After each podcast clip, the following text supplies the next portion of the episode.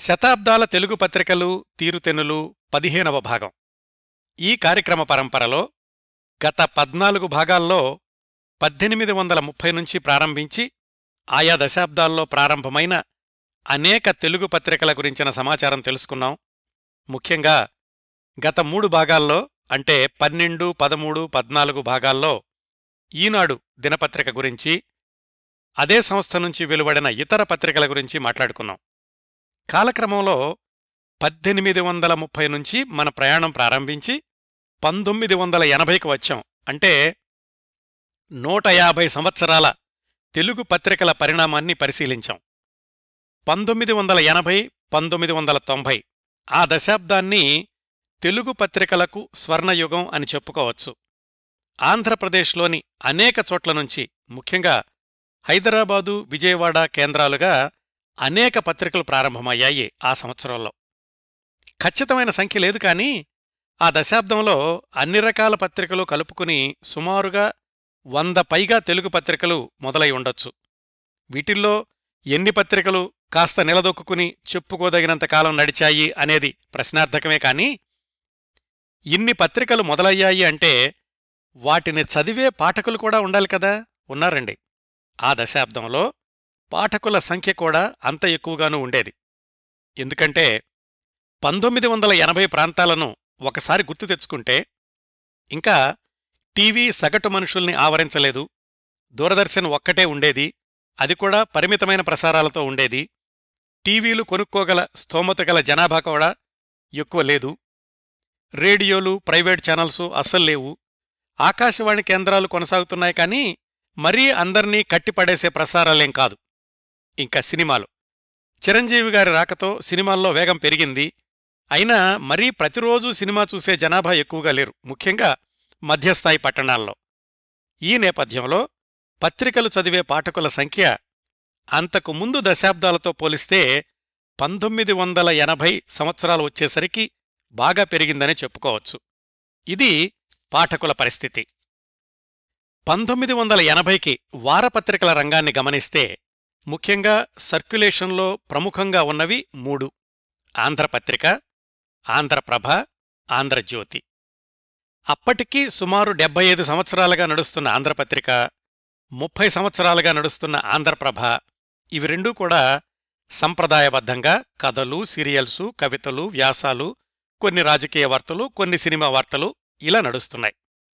పాఠకులు ఎక్కువగా సీరియల్స్ కోసమే ఈ పత్రికలను కొంటూ ఉండేవాళ్ళు సీరియల్స్ వ్రాసేవాళ్ళలో కూడా ఎక్కువగా రచయితురులే ఉండేవాళ్ళు ఎద్దనపొడి సులోచనారాణి గారు కోడూరు కౌశల్యాదేవి గారు రంగనాయకమ్మ గారు ఇలాగా. రచయితులకు కూడా వాళ్ళ పేర్లు తప్ప వాళ్ళ గురించిన వ్యక్తిగత వివరాలు వ్యక్తిగత ప్రచారం ఇదేం ఉండేది కాదు. రచనల్లోని నాణ్యత ప్రధానం అన్నట్లుగా ఉండేవి వాళ్ళ రచనలు కూడా. ఇంకా వాటి తర్వాత ప్రారంభమై అప్పటికి పది సంవత్సరాలుగా నడుస్తున్న ఆంధ్రజ్యోతి వారపత్రిక. ఆ పత్రిక పురాణం సుబ్రహ్మణ్య శర్మ గారి సంపాదకత్వంలో నాలుగడుగులు ముందుకు వేసి ఆంధ్రప్రభ ఆంధ్రపత్రికల కంటే భిన్నంగా మామూలు రచనలతో పాటుగా ఫీచర్సు శీర్షికలు అనే సంప్రదాయాన్ని ప్రారంభించి విజయవంతంగా కొనసాగించింది. అందులో కూడా ఎక్కువగా హ్యూమర్ చుట్టూతా తిరిగేవే ఉండేవి. వారపత్రిక అంటే సమయం వెచ్చించి కథలు సీరియల్సు చదవమనే కాదు కాలక్షేపం బఠాణీల్లాగా గబగబా చదివే అంశాలు కూడా ఉంటాయి అని నిరూపించింది ఆంధ్రజ్యోతి వారపత్రిక. ఈ కాన్సెప్ట్ని మరింత బలంగా ముందుకు తీసుకెళ్ళి అసలు రచనలతో పాటుగా కొసరు ప్రచారాలు కొసరు ఫీచర్సు కూడా పాఠకుల్ని ఆకర్షిస్తాయి అని నిరూపించింది ఆంధ్రభూమి సచిత్ర వారపత్రిక. పత్రికలో పేరు పడాలన్నా ఫోటో ప్రింట్ అవ్వాలన్నా పెద్ద పెద్ద రచయితలే అవ్వాల్సిన పనిలేదు ఏదో అభిప్రాయం రాసినా ఫోటో పత్రికలో పడుతుంది. పత్రిక అంటే అన్ని స్థాయిల పాఠకులు కూడా పాల్గొనవచ్చు అనే భావాన్ని కలిగించిన మొట్టమొదటి పత్రిక కూడా ఆంధ్రభూమి వారపత్రిక అని చెప్పుకోవచ్చు. ఒక పాఠకుడి ఫోటో ప్రింట్ అయిందనుకోండి కనీసం పాతే కాపీలు ఎక్కువగా అమ్ముడవుతాయి. మరి ఒక్కొక్క సంచికలో ఇరవై ఐదు ముప్పై ఫోటోలు పడ్డాయనుకోండి ఇంక దాన్ని బట్టి సర్క్యులేషన్ ఎంతగా పెరుగుతుందో ఊహించుకోవచ్చు. ఆంధ్రభూమి ఎదుగుదలలో ఇది ఒక టెక్నిక్ మాత్రమే. ఇంకొక ప్రధాన అంశం. తెలుగు సాహిత్యం కేవలం కాలక్షేపానికే కాదు అది గొప్ప వ్యాపార వస్తువు కూడా అని నిరూపించిన తొలి పత్రిక ఆంధ్రభూమి సచిత్ర వారపత్రిక రచయిత అంటే రచన వెనక ఉండాల్సిన అవసరం లేదు రచన కంటే ముందు రచయితలు ఉండొచ్చు రచయితలు కూడా సూపర్ స్టార్స్ హోదాని తెచ్చుకోవచ్చు అని నిరూపించింది కూడా ఆంధ్రభూమి వారపత్రికే ఈ క్రమంలో రచయితుల కంటే రచయితల ప్రభావం ప్రాభవం బాగా పెరిగింది తెలుగు కాల్పనిక సాహిత్యంలో. అందులో మొట్టమొదటి స్థానాల్లో కొనసాగిన రచయితలు మల్లాది వెంకటకృష్ణమూర్తి గారు ఎండమూరి వీరేంద్రనాథ్ గారు. వీరి రచనలతో ఆంధ్రభూమి సర్క్యులేషన్ పెరిగిన విధానం ఆంధ్రభూమి వేదికగా వీరు పాఠకులకు అత్యంత చేరువై పాఠకుల్ని ప్రభావితం చేసిన వైనం వీటి గురించి మాట్లాడుకోబోయే ముందు ఆంధ్రభూమి వారపత్రిక ప్రారంభమైన దినాల గురించి తెలుసుకుందాం. ఆంధ్రభూమి వారపత్రిక ప్రారంభించడానికి ముందు హైదరాబాద్ కేంద్రంగా వెలువడిన పాపులర్ వారపత్రికల సంఖ్య చాలా చాలా తక్కువ. ప్రజాదరణ పొందిన వారపత్రికలన్నీ కూడా విజయవాడ కేంద్రంగానే వస్తూ ఉండేవి. పంతొమ్మిది వందల అరవైల నుంచి హైదరాబాద్ కేంద్రంగా వెలువడుతున్న ఆంధ్రభూమి దినపత్రిక సంస్థ నుంచి పంతొమ్మిది వందల డెబ్బై ఏడు జులై చివర్లో ప్రారంభమైంది ఆంధ్రభూమి సచిత్ర వారపత్రిక. అంతకుముందు వరకు ఆంధ్రపత్రికలో పనిచేసిన సి. కనకాంబర్రాజు గారు ప్రారంభ సంపాదకులు. ఇప్పుడే ప్రస్తావించుకున్న ఆంధ్రభూమి వారపత్రిక యొక్క ప్రత్యేకతలన్నింటికీ కూడా మూల కారణం ఈ సి. కనకాంబర్రాజు గారే. ఆయన్నే శిఖరాజు అని కూడా అంటూ ఉండేవాళ్ళు పంతొమ్మిది వందల డెబ్బై ఏడు నుంచి పంతొమ్మిది వందల తొంభై ఆరు వరకు ఆంధ్రభూమి అంటే శిఖరాజు గారు శిఖరాజు గారు అంటే ఆంధ్రభూమి అన్నట్లుగా కొనసాగింది. అదొక ప్రాభవం. ఒక అధ్యాయం. ఆంధ్రభూమి సచిత్ర వారపత్రిక ప్రారంభం నుంచి కూడా పాఠకులు పాల్గొనే ఫీచర్స్ మీద ఎక్కువగా దృష్టి సారించారు. మా ఊళ్ళో వింత ఎవరైనా రాసి పంపించొచ్చు. చేతబడి నిజమా? ప్రేమ వివాహాలు అవసరమా? ఇలాంటి చర్చా వేదికలకు కూడా ఎవరైనా అభిప్రాయాలు పంపొచ్చు. ఫోటోతో సహా పేరు పడుతుంది. కలం స్నేహం శీర్షికలో మీ పేరు పంపొచ్చు స్నేహితుల్ని ఎంపిక చేసుకోవచ్చు. ఇలాంటి శీర్షికలు అనేకం ఉండేవి మొట్టమొదటి నుంచి కూడా. ఆంధ్రభూమి ప్రారంభమైన కొత్తలోనే ఎండమూరి వీరేంద్రనాథ్ గారి పర్ణశాల సీరియల్ ప్రారంభమైంది. తెలుగు పత్రికా రంగంలోనూ తెలుగు నవలా సాహిత్యంలోనూ పంతొమ్మిది వందల ఎనభై సంవత్సరం ఒక మైలురాయి ఒక గొప్ప మలుపు అని చెప్పుకోవచ్చు. ఎందుకంటే పంతొమ్మిది వందల డెబ్బై ఏడు నుంచి క్రమక్రమంగా పాఠకాదరణ పెంచుకుంటూ వస్తున్న ఆంధ్రభూమి ఈ మైలురాయికి ఈ మలుపుకి వేదిక అయ్యింది. ఆ సంవత్సరమే. అంటే పంతొమ్మిది వందల ఎనభైలోనే ఆంధ్రభూమిలో రెండు సీరియల్స్ మొదలైనయి. ఒకటి ఎండమూరి వీరేంద్రనాథ్ గారి తులసిదళం రెండోది మల్లాది వెంకటకృష్ణమూర్తి గారి దూరం. వీరేంద్రనాథ్ గారు ఆంధ్రభూమిలో అంతకుముందే పర్ణశాల అనే సీరియల్ రాసి ఉన్నప్పటికీ రచయితగా ఆయన్ను పత్రికగా ఆంధ్రభూమిని కొత్త ఎత్తులకు తీసుకెళ్ళిన సీరియల్ తులసిదళం ప్రారంభించిన ఐదారు వారాల తర్వాత ఎవరూ ఎక్కువగా చదవటం లేదు మానేద్దాం అనుకున్నారట. ఒక్కసారి ఆ కథలో చేతబడి అనే అంశం ప్రారంభమయ్యాక తారాజువ్వలాగా దూసుకెళ్ళింది తులసిదళం అప్పటికే తెలంగాణలో పాఠకుల్ని ఎక్కువగా సంపాదించుకుంది ఈ ఆంధ్రభూమి సచిత్ర వారపత్రిక. ఆ గ్రామీణ ప్రాంత ప్రజలు ఎక్కువగా నమ్మే చేతబడి విశేషాలు తులసిదళంలో భాగం కావడం వారం వారానికి ఉత్కంఠ పెంచే కథలో సస్పెన్సు వీరేంద్రనాథ్ గారి శైలి అన్నీ కలిసి తులసిదళాన్ని సూపర్ డూపర్ హిట్ సీరియల్గా వీరేంద్రనాథ్ గారిని మోస్ట్ సెన్సేషనల్ కమర్షియల్ రైటర్గా నిలబెట్టాయి.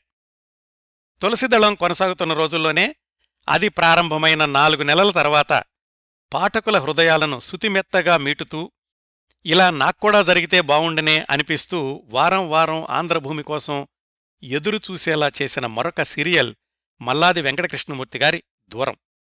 రచయిత నెరేషన్ లేకుండా కేవలం ఒక అబ్బాయి అమ్మాయి వ్రాసుకునే ఉత్తరాల రూపంలో కొనసాగిన ఆ సీరియల్ కూడా పాఠకుల్ని మత్తులో ముంచేసింది. ఒకవైపు నుంచి తులసిదళం రెండో వైపు నుంచి దూరం రెండు సీరియల్సు ఆంధ్రభూమి వారపత్రిక సర్క్యులేషన్ని అమాంతంగా పెంచేశాయి. అలాగే అంతకు ముందు వరకు మల్లాది వెంకటకృష్ణమూర్తి గారు కథలు సీరియల్సు రాసినప్పటికీ కూడా ఎక్కువగా ఆయన్ని కథారచయితగానే గుర్తుపెట్టుకున్నారు. అలాగే ఎండమూరి వీరేంద్రనాథ్ గారు కూడా అంతకుముందు కథలు నాటకాలు సీరియల్సు వ్రాసినప్పటికీ ఆయన్ని ఎక్కువగా నాటక రచయితగానే గుర్తుపెట్టుకున్నారు. ఎండమూరి గారు మల్లాది గారు ఇద్దరూ కూడా నవలా రచయితలుగా సూపర్ సక్సెస్ సాధించి పెట్టిన సీరియల్సు ఈ తులసిదళం అలాగే మల్లాది గారి దూరం. ఈ రెండు సీరియల్సు కలిపి ఆంధ్రభూమి వారపత్రిక సర్క్యులేషన్ని అమాంతం లక్ష దాటేలాగా చేశాయి. ఈ విషయాన్ని పంతొమ్మిది వందల ఎనభై ఒకటి ఆగస్టు ఆరు జన్మదిన సంచికలో ఎడిటోరియల్లో రాశారు. ఏమనంటే ఇప్పటివరకు కూడా నెల నెలకి ప్రజాదరణ పెంచుకుంటూ వస్తోంది ఆంధ్రభూమి సచిత్ర వారపత్రిక. ప్రస్తుతానికి లక్షా ఇరవై ఐదు వేల సర్క్యులేషన్ చేరుకుంది. అతి త్వరలోనే లక్షా యాభై వేల కాపీలు ప్రింట్ చేయగలము అని ఆ సంపాదకీయంలో రాశారు. ఇంకక్కడ్నుంచి ఆంధ్రభూమి హవా కొనసాగింది పంతొమ్మిది వందల తొంభైల వరకు. స్వాతి మార్కెట్లోకి వచ్చి నిలదొక్కునే వరకు. ఈ క్రమంలో శిఖరాజు గారు చేసిన అనేక విజయవంతమైన ప్రయోగాలలో కొన్నింటిని గురించి మాట్లాడుకుందాం. ఒకటి సీరియల్ రచయితలతో ముఖాముఖి. సీరియల్ వస్తున్నన్ని రోజులు కూడా పాఠకులు సీరియల్ గురించి రచయిత రచయితుల వ్యక్తిగత జీవితాల గురించి కూడా ప్రశ్నలు పంపిస్తే వాటికి రచయితలు రచయితులు సమాధానాలివ్వడం. ఆ రచయితల యొక్క రచయితుల యొక్క ఫోటోలు కూడా ప్రింట్ చేస్తూ ఉండేవాళ్ళు ఈ ప్రయోగం అనేక కోణాల్లో పత్రిక సర్క్యులేషన్ని అలాగే రచయిత పాపులారిటీని పెంచడానికి ఉపయోగపడింది. రెండోది శిఖరాజు గారు చేసిన ఇంకో ప్రయోగం వీరేంద్రనాథ్ గారు మల్లాది గారు ఇలాంటి పాపులర్ రచయితలను వివిధ పట్టణాలకు తీసుకెళ్ళి అక్కడ పాఠకులతో ముఖ్యంగా కాలేజీ యువతతోటి ముఖాముఖి కార్యక్రమాలు నిర్వహించడం. అలాంటి కార్యక్రమాలు నిర్వహించినప్పుడు దానికి ముందు తర్వాత పత్రికల్లో ప్రచారం. ఇలాంటి వాటితోటి రచయితలకు కూడా సినిమా స్టార్స్కు ఉన్నంత ఫ్యాన్ ఫాలోయింగ్ వచ్చింది. మూడోది సీరియల్స్ కొనసాగుతున్నన్ని రోజులు చిత్ర విచిత్రమైన పోటీలు పెట్టడం. ఆ పోటీలకు వచ్చినటువంటి స్పందనను కూడా ప్రచారానికి వాడుకోవడం. ఉదాహరణకి ఎండమూరి వీరేంద్రనాథ్ గారి వెన్నెల్లో ఆడపిల్ల సీరియల్ వచ్చినప్పుడు దానికేవో పోటీలు పెట్టినప్పుడు కార్డులు విపరీతంగా వచ్చినాయి. ఆ కార్డులన్నింటినీ కూడా ఆంధ్రభూమి ఎడిటోరియల్ టేబుల్ మీద కుప్పగా పోసి దాన్ని ఒక ఫోటో తీసి దానిలో నుంచి లక్కీ డిప్ ఎన్నుకునేటటువంటి ఆ కార్యక్రమాన్ని కూడా ఫోటోలతో సహా సవివరంగా సచిత్రంగా పత్రికలో ప్రకటించారు. ఎన్ని కార్డులు వచ్చినాయి అందులో మగవాళ్ళు రాసినవన్నీ ఆడవాళ్ళు రాసినవన్నీ ఇలాంటివన్నీ కూడా ఒక బాక్స్ ఐటంలో ఆ స్టాటిస్టిక్స్ అన్ని ప్రచురించి ఆ సీరియల్ మీద అలాగే ఆ లక్కీ డిప్లో ఎన్నికైన వాళ్ళ మీద ఆసక్తి పెంచేలాగా చేశారు. ఇలాంటివన్నీ కూడా శిఖరాజు గారు చేసిన ప్రయోగాలే.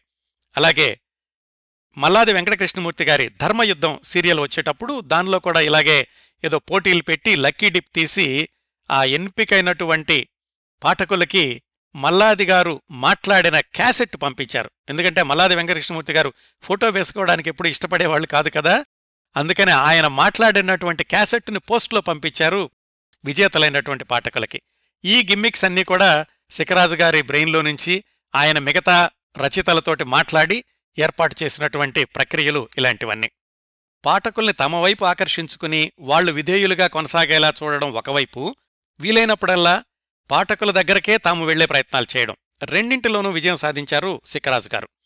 పంతొమ్మిది వందల తొంభైలో అనుకుంటాను అదృష్టవంతులైన పాఠకులకు తులం బంగారం అని ఒక ప్రకటన చేశారు.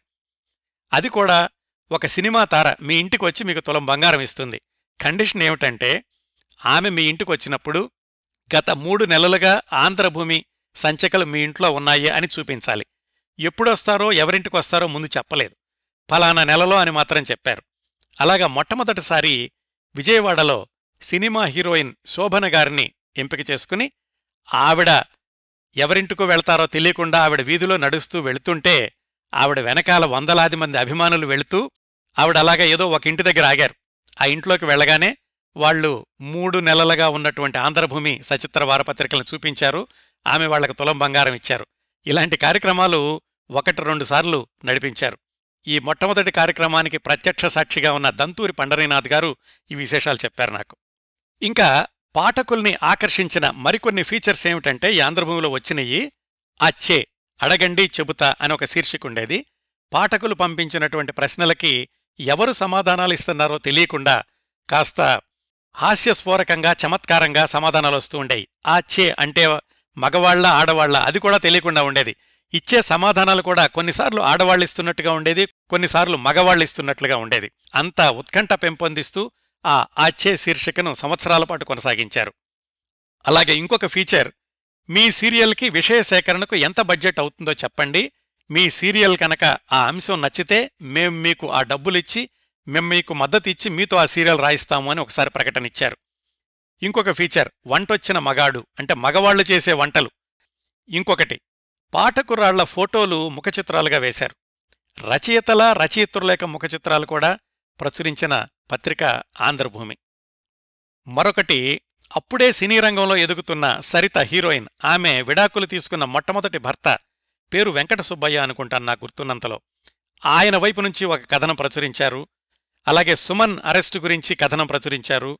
అప్పట్లోనే ఒక టీవీ తార కాల్చుకుని చనిపోయింది. ఆమె హాస్పిటల్లో చనిపోబోయే ముందు ఆవిడతో ఇంటర్వ్యూ చేసి ఆమె వైపు కథనాన్ని ప్రచురించారు. ఇలాంటి ఇన్వెస్టిగేటివ్ కథనాలన్నీ కూడా అప్పట్లో ఇంకా దినపత్రికల్లో రావడం ప్రారంభం కాలేదు. వారపత్రికలైతే అసలు ఇలాంటి వాటికి చాలా దూరంగా ఉంటూ ఉండేవి. అలాంటి సమయంలో ఆంధ్రభూమి ఇలాంటి కథనాలను ప్రచురించి పాఠకుల్లో సర్క్యులేషన్ విపరీతంగా పెరగడానికి కారణమయ్యింది.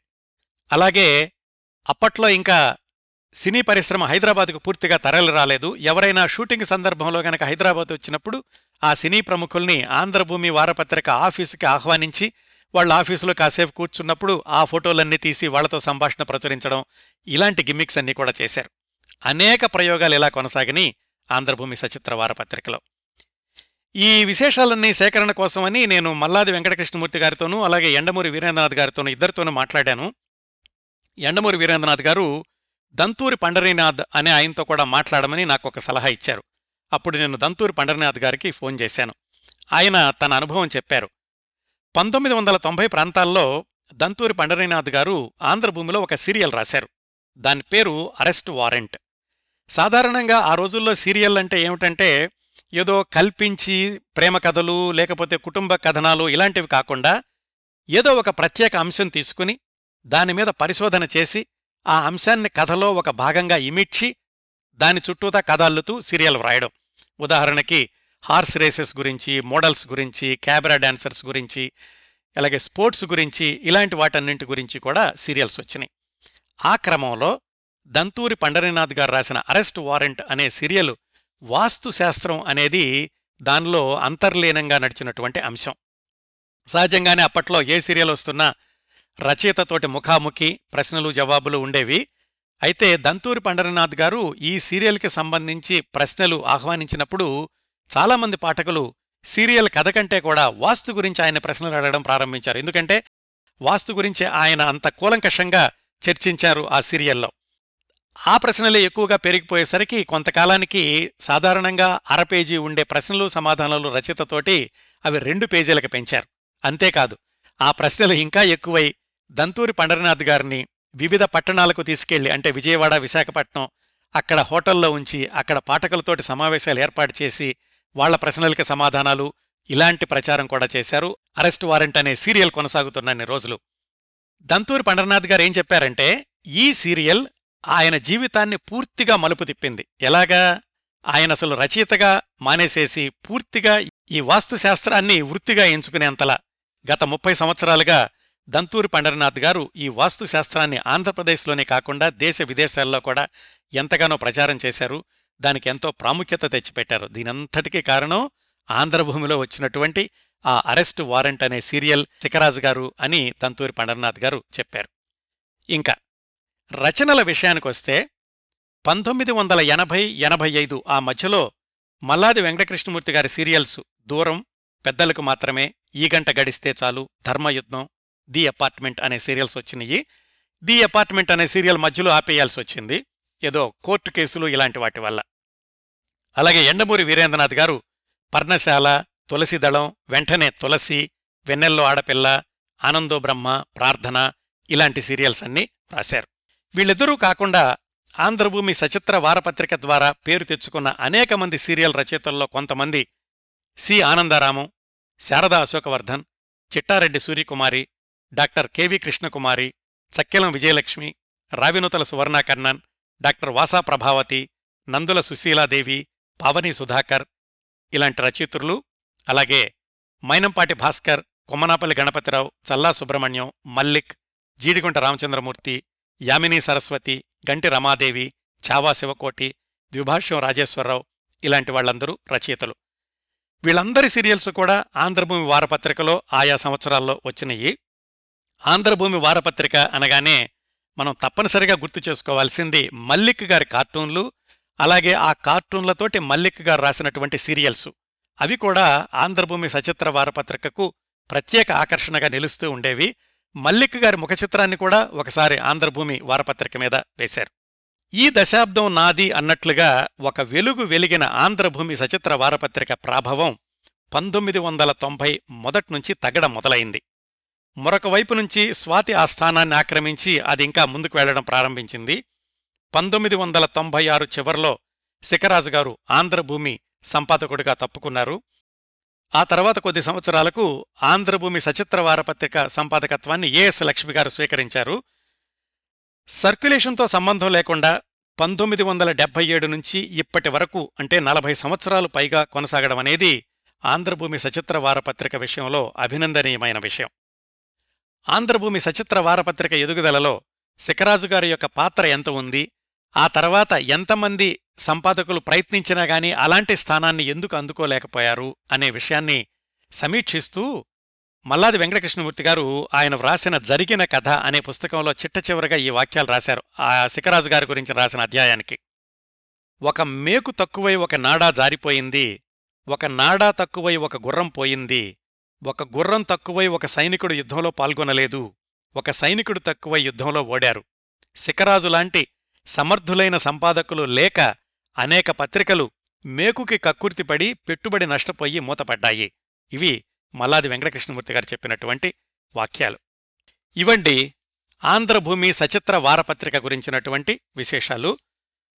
పంతొమ్మిది వందల ఎనభై నుంచి మరికొంచెం ముందుకు నడిస్తే ఆంధ్రభూమి మొదలుపెట్టిన పాఠకులకు పత్రికను దగ్గర చేసే వివిధ వినూత్న పద్ధతుల్ని ఆ తర్వాత వచ్చిన అనేక పత్రికలు అనుసరించక తప్పలేదు. ఆ కోవలోనే పంతొమ్మిది వందల ఎనభై నాలుగు మేలో ప్రారంభమైంది పల్లకి వారపత్రిక. మధ్యలో కొంతకాలం ఆగిపోయి మళ్ళీ మొదలయ్యి పంతొమ్మిది వందల తొంభై నాలుగు వరకు కొనసాగిన పల్లకి తొలి రోజుల్లో సంచలనం సృష్టించిందని చెప్పుకోవాలి. ఆంధ్రభూమి వేసిన బాటలో నడక ప్రారంభించి తనదైన ప్రత్యేకతను నిలబెట్టుకుంటూ ఆకర్షణను పెంచుకుంటూ ముప్పై ఏడు వేల సర్క్యులేషన్తో మొదలై అతి తొందరలోనే డెబ్బై ఐదు ఎనభై వేల వరకు సర్క్యులేషన్ పెంచుకోగలిగింది ఈ పల్లకీ పత్రిక. ఈ పల్లకీ పత్రికతోటి నాకు చాలా సన్నిహిత పరిచయం ఉంది. ప్రారంభమైన మూడవ వారం నుంచి దాదాపు పూర్తిగా మూతబడే వరకు పల్లకీ వారపత్రికలోని వివిధ దశల్ని దగ్గరగా పరిశీలించే అవకాశం నాకు లభించింది. తరచూ పల్లకి ఆఫీసులో నన్ను చూసిన చాలామంది నేను అందులో ఉద్యోగినేమో అనుకుని పొరపడుతుండేవాళ్ళు పల్లకితో నా పరిచయం గురించి చెప్పే ముందు పల్లకి ప్రారంభ నేపథ్యం గురించి తెలుసుకుందాం. పల్లకి స్థాపకులు కందనాతి చెన్నారెడ్డి గారు. ఆంధ్రభూమితో పరిచయం ఉన్న పాఠకులందరికీ చిరపరిచితమైన పేరు కందనాతి చెన్నారెడ్డి. ఆ పత్రిక ఎడిటర్ శిఖరాజు గారు అని తెలుసుకున్నాం కదా ఆ పత్రికకు మేనేజింగ్ ఎడిటర్ కందనాతి చెన్నారెడ్డి గారు. ఆంధ్రభూమి వారపత్రికలో మొదటి పేజీల్లోని సంపాదకీయం కింద కందనాతి చెన్నారెడ్డి గారి సంతకమే ఉంటూ ఉండేది. అలాగా ఆయన పేరు లక్షలాది మంది పాఠకులు వారం వారం చూస్తూ ఉండేవాళ్ళు ఆయన పంతొమ్మిది వందల ఎనభై నాలుగులో ఆంధ్రభూమి నుంచి బయటకొచ్చి సొంతంగా ప్రారంభించిందే ఈ పల్లకీ వారపత్రిక. ఆయన పల్లకి మొదలు పెడదామనుకున్నప్పుడు మొట్టమొదటగా శిఖరాజు గారినే తనతో రమ్మని అడిగారని అందుకు ఆయన అంత సుముఖత చూపించలేదని అప్పట్లోనే ఒక వార్త. అయితే ఆంధ్రభూమిలో ఆర్టిస్టుగా ఉన్న త్రిగుణ్ అనే ఆయన్ని తనతో పాటుగా బయటకు తీసుకొచ్చారు చెన్నారెడ్డి గారు. పల్లకి పత్రికకు ఎడిటోరియల్ స్టాఫ్ని చూసే బాధ్యతను కూడా త్రిగుణ్ గారికే అప్పగించారు. ఆ త్రిగుణ్ గారి స్వస్థలం విజయవాడ. ఆయన విజయవాడ నుంచి ఇద్దరు యువకుల్ని పల్లకి స్థాపక సంపాదక వర్గ సభ్యులుగా తీసుకొచ్చారు. అందులో ఒక ఆయన పేరు సి శివప్రసాద్ గారు రెండో ఆయన పేరు పి విక్రమ్ గారు. ఆ తర్వాత వాళ్ళిద్దరూ నాకు చాలా అత్యంత ఆత్మీయులైన మిత్రులయ్యారు. విక్రమ్ గారితోటి ఇప్పటికి కూడా మాట్లాడుతూనే ఉంటాను. వారి నేపథ్యం ఏమిటంటే శివప్రసాద్ గారు అప్పట్లో విజయవాడ నుంచి వచ్చే రేపు అనే మానసిక విజ్ఞాన శాస్త్ర మాసపత్రికలో పనిచేస్తుండేవాళ్ళు విక్రమ్ గారు కూడా విజయవాడ నుంచి వచ్చే ఎన్కౌంటర్ అనే పత్రికలో పనిచేస్తుండేవాళ్ళు త్రిగుణ్ గారి ఆహ్వానం మీద వాళ్ళిద్దరూ హైదరాబాద్ వచ్చారు. వాళ్ళిద్దరూ త్రిగుణ్ గారు ముగ్గురూ కలిసి పల్లకి ఎలా ఉండాలి అనే ప్రణాళికల మీద పనిచేయడం మొదలుపెట్టారు.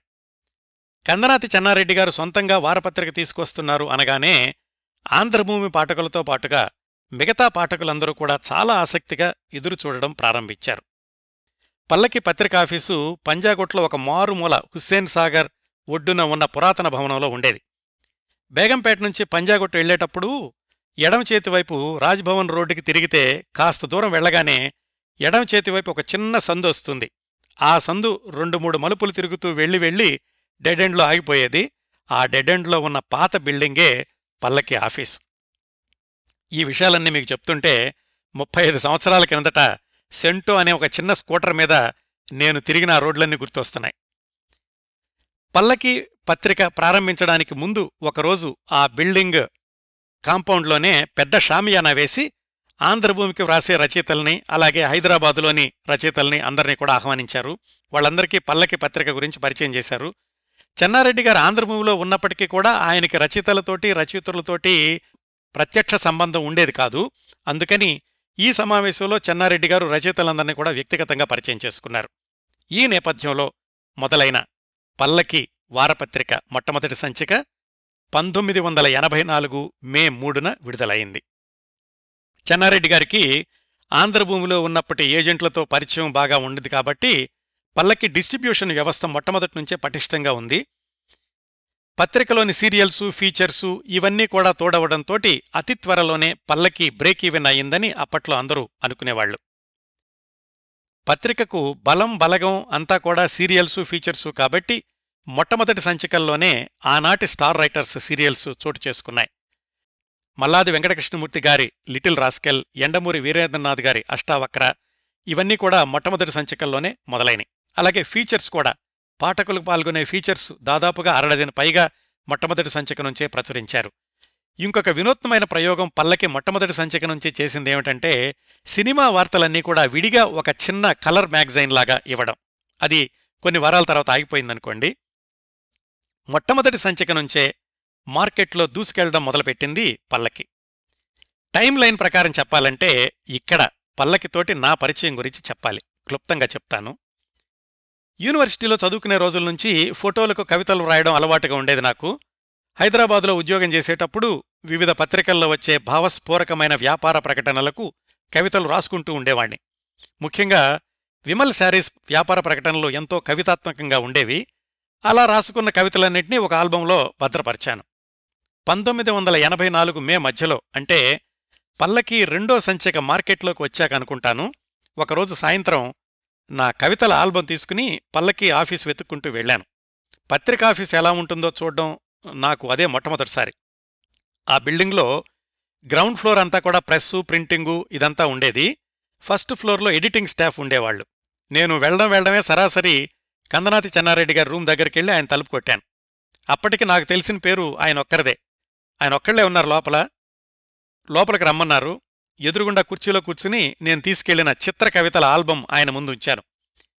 నాకు గుర్తున్నంతలో ఐదు నిమిషాల ముంచి సమయం తీసుకోలేదు ఆయన నిర్ణయం చెప్పడానికి. వెంటనే ఎడిటర్ శివప్రసాద్ గారిని ఆర్టిస్టు త్రిగుణ్ గారిని ఆ రూంలోకి పిలిచి ఇదిగో ఈ కుర్రాడి కవితలు రాబోయే సంచిక నుంచే ఇన్నర్ కవర్ పేజీలో వెయ్యండి అన్నారు.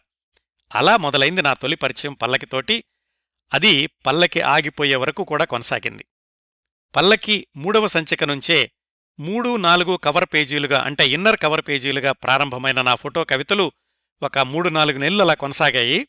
ఆ తర్వాత ఆ పేజీల్లో మల్లాదిగారి సీరియల్ లిటిల్ రాస్కెల్కి అనుబంధంగా చిన్నపిల్లల ఫోటోలు రావడంతోటి నా కవితలు లోపల పేజీల్లోకి వెళ్ళడం జరిగింది.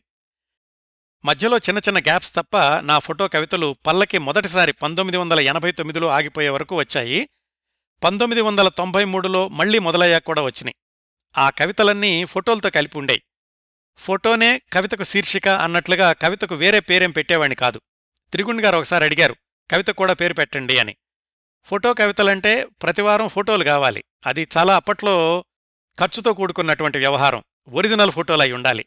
అలాగా నా కవితలు అన్నేళ్ళు కొనసాగడానికి ఫోటోలు అందించిన మిత్రులు Prakash K K G Janardhan Rao G Ramachandrarao వీళ్ళందరూ.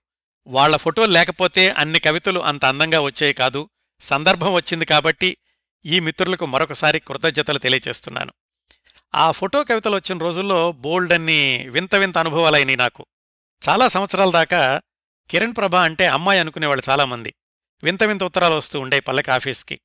ఎడిటర్ శివప్రసాద్ గారు వాటన్నింటినీ జాగ్రత్తగా దాచి నేను వెళ్ళినప్పుడల్లా ఇస్తుండేవాళ్ళు పంతొమ్మిది వందల ఎనభై ఏడులో నేను అమెరికాలో ఒక సంవత్సరం ఉండి వెళ్ళాక నాతో అమెరికా అమెరికా అనే సీరియల్ రాయిస్తానని నా ఫోటోతో సహా ప్రకటనిచ్చారు. అప్పటి వరకు కూడా నేనెవరో చాలామందికి తెలీదు. అవండి ముప్పై ఐదు సంవత్సరాల క్రిందటి మధుర స్మృతులు. ఇంక నా జ్ఞాపకాలాపి పల్లకి విశేషాలకు వద్దాం. నాకు గుర్తున్నంతలో ప్రారంభమైన ఆరు ఏడు నెలలకే డెబ్భై వేల సర్క్యులేషన్కి చేరింది పల్లకి వారపత్రిక. పల్లకిలో వచ్చిన అనేక సీరియల్స్లో ఒకటి రెండింటి గురించి చెప్తాను.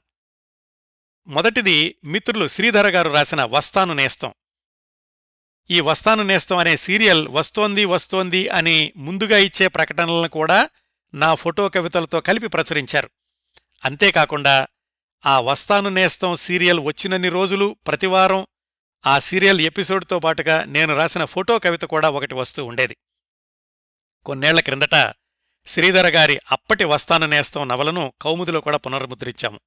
అలాగే పల్లకిలో వచ్చిన మరొక వినూత్న సీరియల్ మ్యూజికాలజిస్ట్ రాజాగారు రాసిన మల్లాది వెంకటకృష్ణమూర్తి. ఆ నవల పేరే మల్లాది వెంకటకృష్ణమూర్తి. అలా ఒక రచయిత పేరుతో వచ్చిన తొలి తెలుగు నవల అదే అనుకుంటాను. తర్వాత కూడా ఇలాంటి ప్రయోగం జరిగినట్లు నాకైతే గుర్తులేదు. ఆ మల్లాది వెంకటకృష్ణమూర్తి అని అప్పట్లో పల్లకిలో వచ్చిన మ్యూజికాలజిస్ట్ రాజాగారి సీరియల్ ఈ ప్రస్తుతం కౌముదిలో సీరియల్గా వస్తోంది. అలాగే మ్యూజికాలజిస్ట్ రాజాగారు పల్లకిలో మినీ మ్యాగజైన్ అని ఒక సరదా ఫీచర్ నిర్వహించారు చాలా రోజులు. కంఠంనేని రాధాకృష్ణమూర్తి గారి వాల్మీకి శాతవాహన గారి నిశ్శబ్ద యుద్ధం ఇలాంటివన్నీ కూడా పాఠకుల్లో సంచలనం సృష్టించిన మరికొన్ని సీరియల్స్. పల్లకిలో పాఠకులు పాల్గొనే శీర్షికలు కూడా ఆంధ్రమూలాగా ఎక్కువగా ఉండే. వాటిల్లో నాకు గుర్తున్నవి కొన్ని మా ఊరంటే నాకిష్టం ఎక్కడున్నావు నేస్తం కాలేజీ కబుర్లు ఇలాంటివి. రీడర్స్ ఛాయస్ అనే పేరుతోటి ఒక రెండు పేజీల ఫీచర్ని నేను కూడా కొన్ని వారాలు కొనసాగించాను. పల్లకి రోజుల్లోనే నాకు అనేక మంది అలనాటి సాహితీ ప్రముఖులు పరిచయం అయ్యారు. ఆ పరిచయాలు స్నేహాలై ఇప్పటికీ కూడా కొనసాగడం నాకు లభించిన అరుదైన అవకాశం.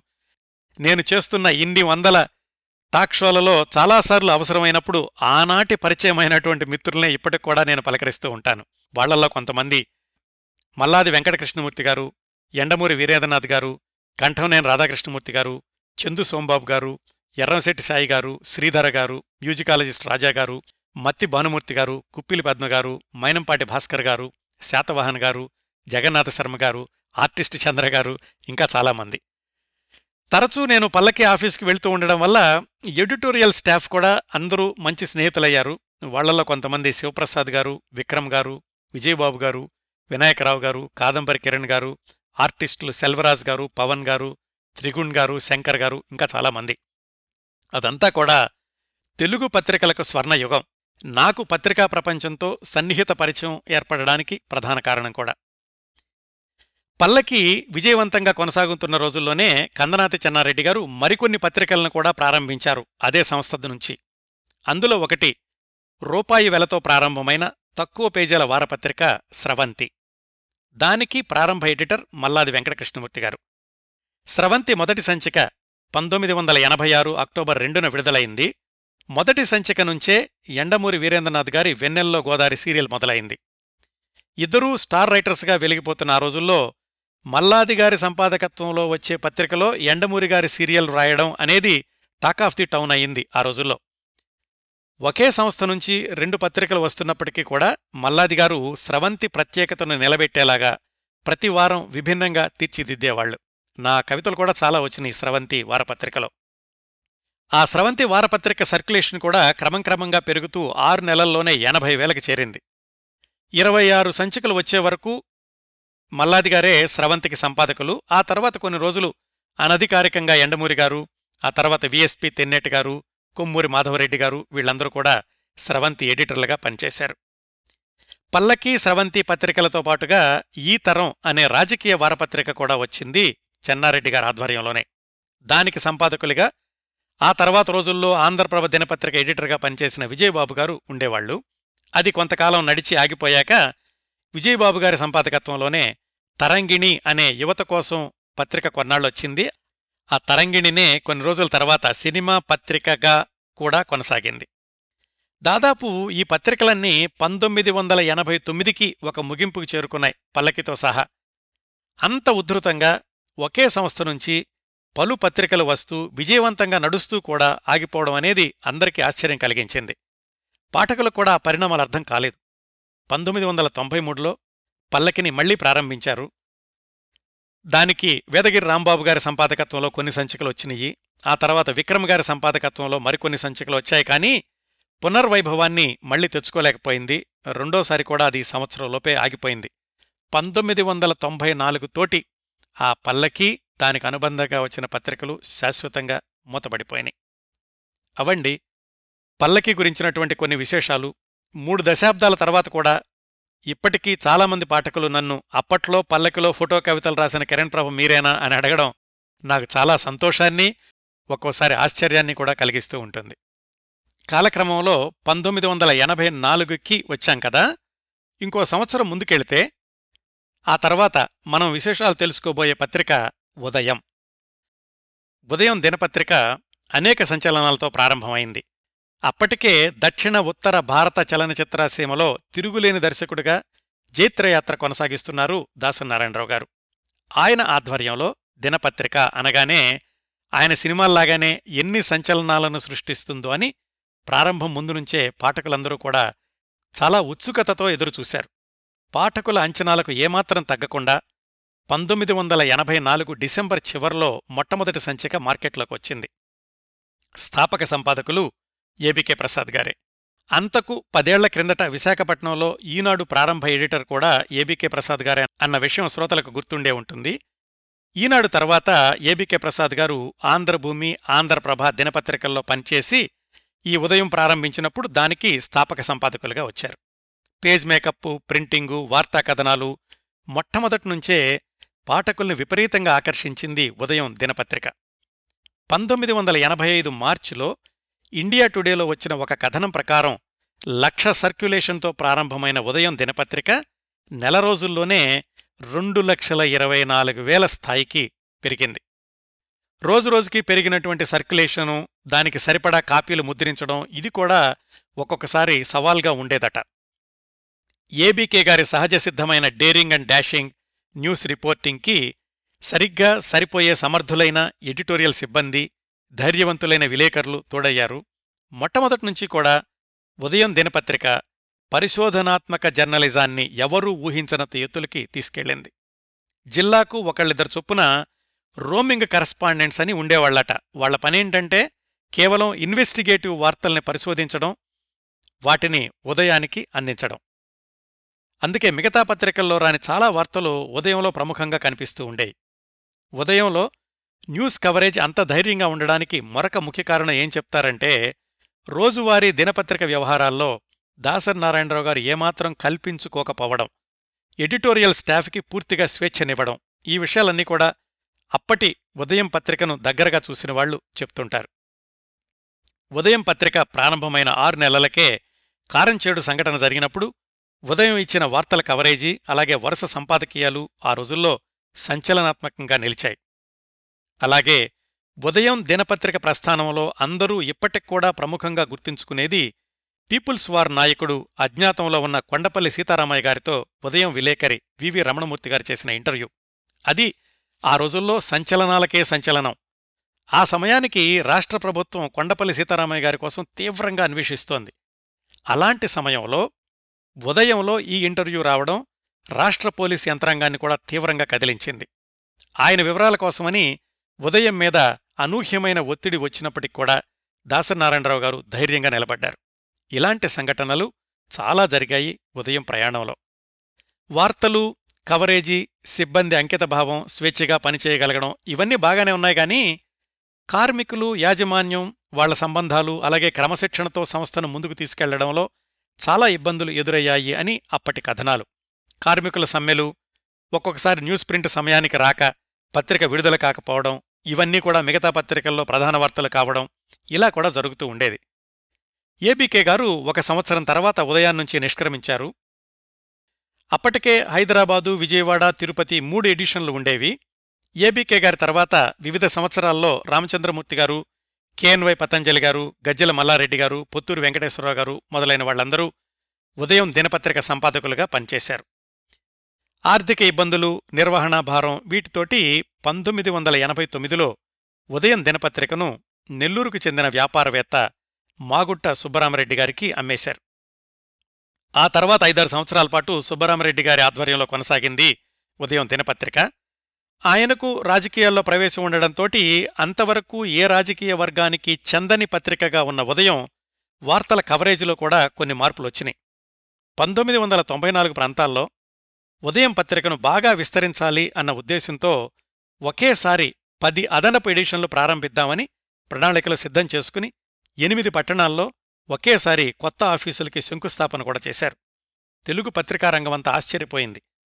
ఒకేసారి ఇంతగా విస్తరిస్తున్న ఉదయం దినపత్రిక ఇంకేం చేయబోతోందా అని. అయితే పంతొమ్మిది వందల తొంభై ఐదు మొదట్లోనే కార్మికుల సమ్మె ప్రారంభమై కొనసాగడం యాజమాన్యం లాకౌట్ ప్రకటించడంతోటి పంతొమ్మిది వందల తొంభై ఐదు మధ్యలో ఉదయం పత్రిక రావడం ఆగిపోయింది. యాజమాన్యానికి కార్మికులకు చర్చలు జరుగుతున్నటువంటి సమయంలోనే పంతొమ్మిది వందల తొంభై ఐదు డిసెంబర్లో మాగుట్ట సుబ్బరామరెడ్డి గారు హత్యకు గురవడంతోటి ఉదయం శాశ్వతంగా మూతపడిపోయింది. అలా పది సంవత్సరాల ఉదయం దినపత్రిక చరిత్ర ఒక ముగింపుకు వచ్చింది. ఆ పది సంవత్సరాల్లో ఉదయం దినపత్రికకు అనుబంధంగా వచ్చిన మరికొన్ని పత్రికల గురించి తెలుసుకుందాం. ఉదయం వారపత్రిక పంతొమ్మిది వందల ఎనభై ఆరు అక్టోబర్లో ప్రారంభమైంది. అప్పటికే ఆంధ్రభూమి లార్జెస్ట్ సర్క్యులేటెడ్ వీక్లీగా కొనసాగుతూ పల్లకి స్వాతి వారపత్రికలు కూడా మొదలైనవి ఇంతకుముందు చెప్పుకున్నట్లుగానే ఏ వారపత్రిక మొదలైనా ఎండమూరి మల్లాదిగార్ల సీరియల్స్ తప్పనిసరిగా ఉండాల్సిందే. ఉదయం వారపత్రికలో కూడా వాళ్ళ సీరియల్స్ కొనసాగాయి. ఆంధ్రజ్యోతి నుంచి రిటైర్ అయ్యాక పురాణం సుబ్రహ్మణ్య శర్మ గారు ఉదయం వారపత్రికకు అడ్వైజరీ ఎడిటర్గా వచ్చారు. వివిధ సంవత్సరాల్లో ఉదయం వారపత్రిక సంపాదకులుగా పనిచేసిన వాళ్ళు తోటకూర రఘుగారు అల్లాణి శ్రీధర్ గారు పాలకోడేటి సత్యనారాయణరావు గారు చైతన్యప్రసాద్ గారు. చైతన్యప్రసాద్ గారు ఉదయం ఆదివారం అనుబంధానికి కూడా ఇన్ఛార్జ్ ఎడిటర్గా ఉండేవారు. ఈ కథల వారపత్రికతో పాటు ఉదయం సంస్థ నుంచి వచ్చిన మరొక వారపత్రిక శివరంజని సినీ వారపత్రిక. దాని ఎడిటర్గా పనిచేసిన బాలరెడ్డి గారు సినీ పత్రికలో చాలా ప్రయోగాలు చేశారు. ఒకవైపు సితార జ్యోతి చిత్ర అలాంటి సినిమా వారపత్రికలు వస్తున్నప్పటికీ శివరంజని సినిమా పత్రిక తన ప్రత్యేకతలను నిలబెట్టుకుంటూ నాణ్యమైన ముద్రణతో మంచి సర్క్యులేషన్తో కొనసాగింది. ఉదయం దినపత్రిక మూతపడడంతోటి ఈ పత్రికలన్నీ కూడా ఆగిపోయినాయి దీని తర్వాత పంతొమ్మిది వందల తొంభై ఆరులో దాసనారాయణరావు గారు మేఘ సందేశం అనే సినిమా పత్రికను బొబ్బిలి పులి అనే అనే రాజకీయ వారపత్రికను ప్రారంభించారు కానీ అవి ఎక్కువ రోజులు కొనసాగలేదు. ఇవండి ఉదయం గ్రూప్ ఆఫ్ మ్యాగజైన్స్ గురించిన కొంత సమాచారం. ఈ భాగంలో ఆంధ్రభూమి సచిత్ర వారపత్రిక పల్లకి వినూత్న వారపత్రిక ఉదయం పత్రికల గురించి నేను సేకరించగలిగినంత సమాచారం మీకు తెలియచేశాను. ఈ భాగంలోని సమాచార సేకరణలో నాకు సహాయం చేసిన వారు మల్లాది వెంకటకృష్ణమూర్తి గారు ఎండమూరి వీరేంద్రనాథ్ గారు దంతూరి పండరీనాథ్ గారు సివి సుబ్బారావు గారు రామచంద్రమూర్తి గారు. వీరందరికీ నా హృదయపూర్వక కృతజ్ఞతలు తెలియచేస్తున్నాను. శతాబ్దాల తెలుగు పత్రికలు తీరుతెన్నులు పదిహేనవ భాగాన్ని ఇంతటితో ముగిస్తున్నాను. వచ్చేవారం శతాబ్దాల తెలుగు పత్రికలు తీరుతెన్నులు పదహారవ భాగం చివరి భాగంలో మరికొన్ని తెలుగు పత్రికల వివరాలు తెలుసుకుందాం.